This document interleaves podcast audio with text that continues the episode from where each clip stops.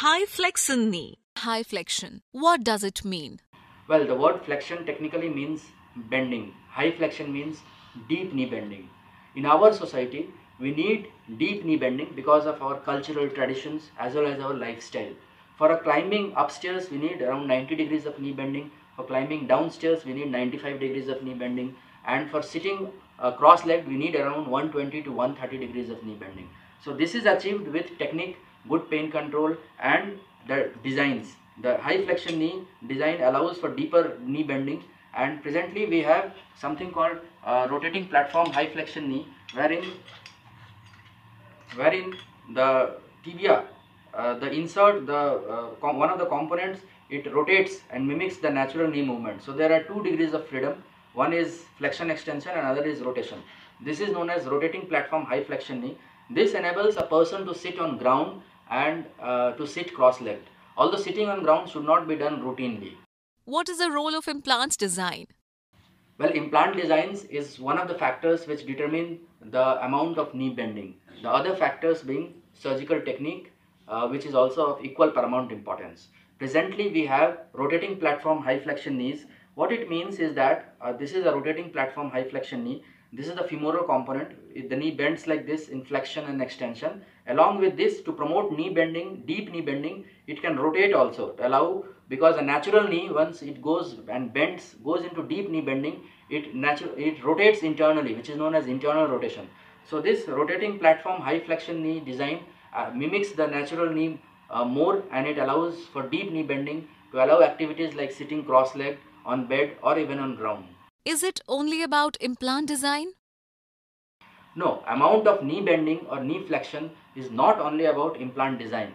The single most important factor which may determine the amount of knee bending after surgery is the amount of knee bending before surgery. Some, suppose if somebody's knee have been stiff for several years before uh, knee replacement surgery, is their knee is expected to bend slightly less uh, even after the knee replacement surgery. If a person's knee is bending uh, sufficiently and uh, normally before knee replacement surgery, his or her knee is ex expected to bend more even after knee replacement surgery. So one of the factors which determine the amount of knee bending or knee flexion before knee replacement surgery is the uh, after the knee replacement surgery is actually the amount of knee bending which was there before the knee replacement surgery because in knee replacement surgery we are resurfacing or replacing the diseased cartilage but we are not doing anything to the soft tissue envelope which uh, forms which is formed by the quadriceps muscles and the ligaments. So a stiffness which has been there for several years before the surgery uh, uh, will restrict the full uh, range of movement even after the surgery. So uh, to summarize, the biggest factor, one of the biggest factor which determines the amount of knee bending after surgery is the actual knee bending before surgery. Along with that, the surgical technique to promote knee bending and implant design also play a role in deep knee bending. What is the role of pain management in high flexion? Well, the amount of knee bending as we discussed depends also on keeping the whole uh, post-operative period, the, area, the time after surgery by keeping it absolutely painless. Now if we are able to keep the knee painless after surgery, the knee bends spontaneously on its own without much, uh, without much effort. So uh, painless surgery, pain modality, pain control modalities and pain management also determine to a large extent the amount of knee flexion or knee bending. What is the role of physiotherapy in high flexion? Well, physiotherapy or exercises enhance, promote the knee bending. But one thing that we must remember is that we should not do exercises over pain. We should not do exercises if there is pain. If there is pain, that creates a reflex muscle inhibition. And if we try to force knee bending in that period, it may even increase the pain. So physiotherapy and uh, uh, always promotes higher degree of knee bending, but it should be done at favorable time.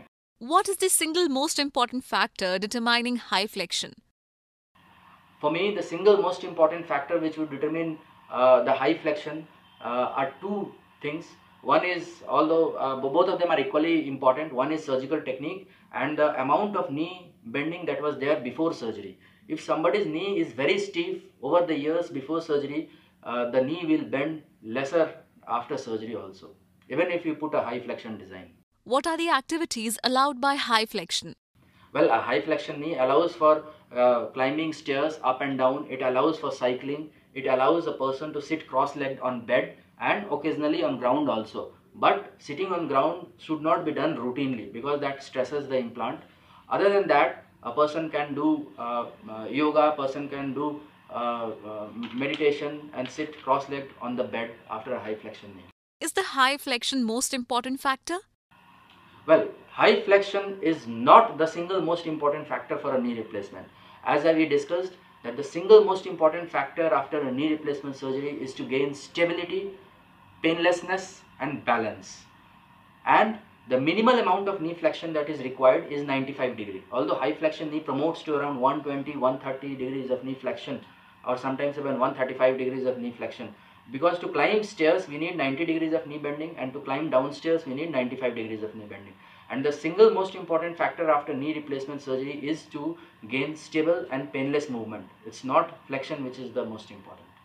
How much flexion is needed or expected for a Western lifestyle? Flexion or knee bending for a majority of the Western lifestyle 95 to 100 degree is enough because as we discussed for climbing upstairs we need around 90 degrees of knee bending and climbing downstairs we need 95 degrees of knee bending. For unhindered walking uh, around 45 degrees of knee bending is enough. So minimum amount of flexion for a western lifestyle would be 100 degrees and for Indian lifestyle to enable a person to sit cross-legged the minimum amount of flexion would be 120 degrees. What is rotating platform knee?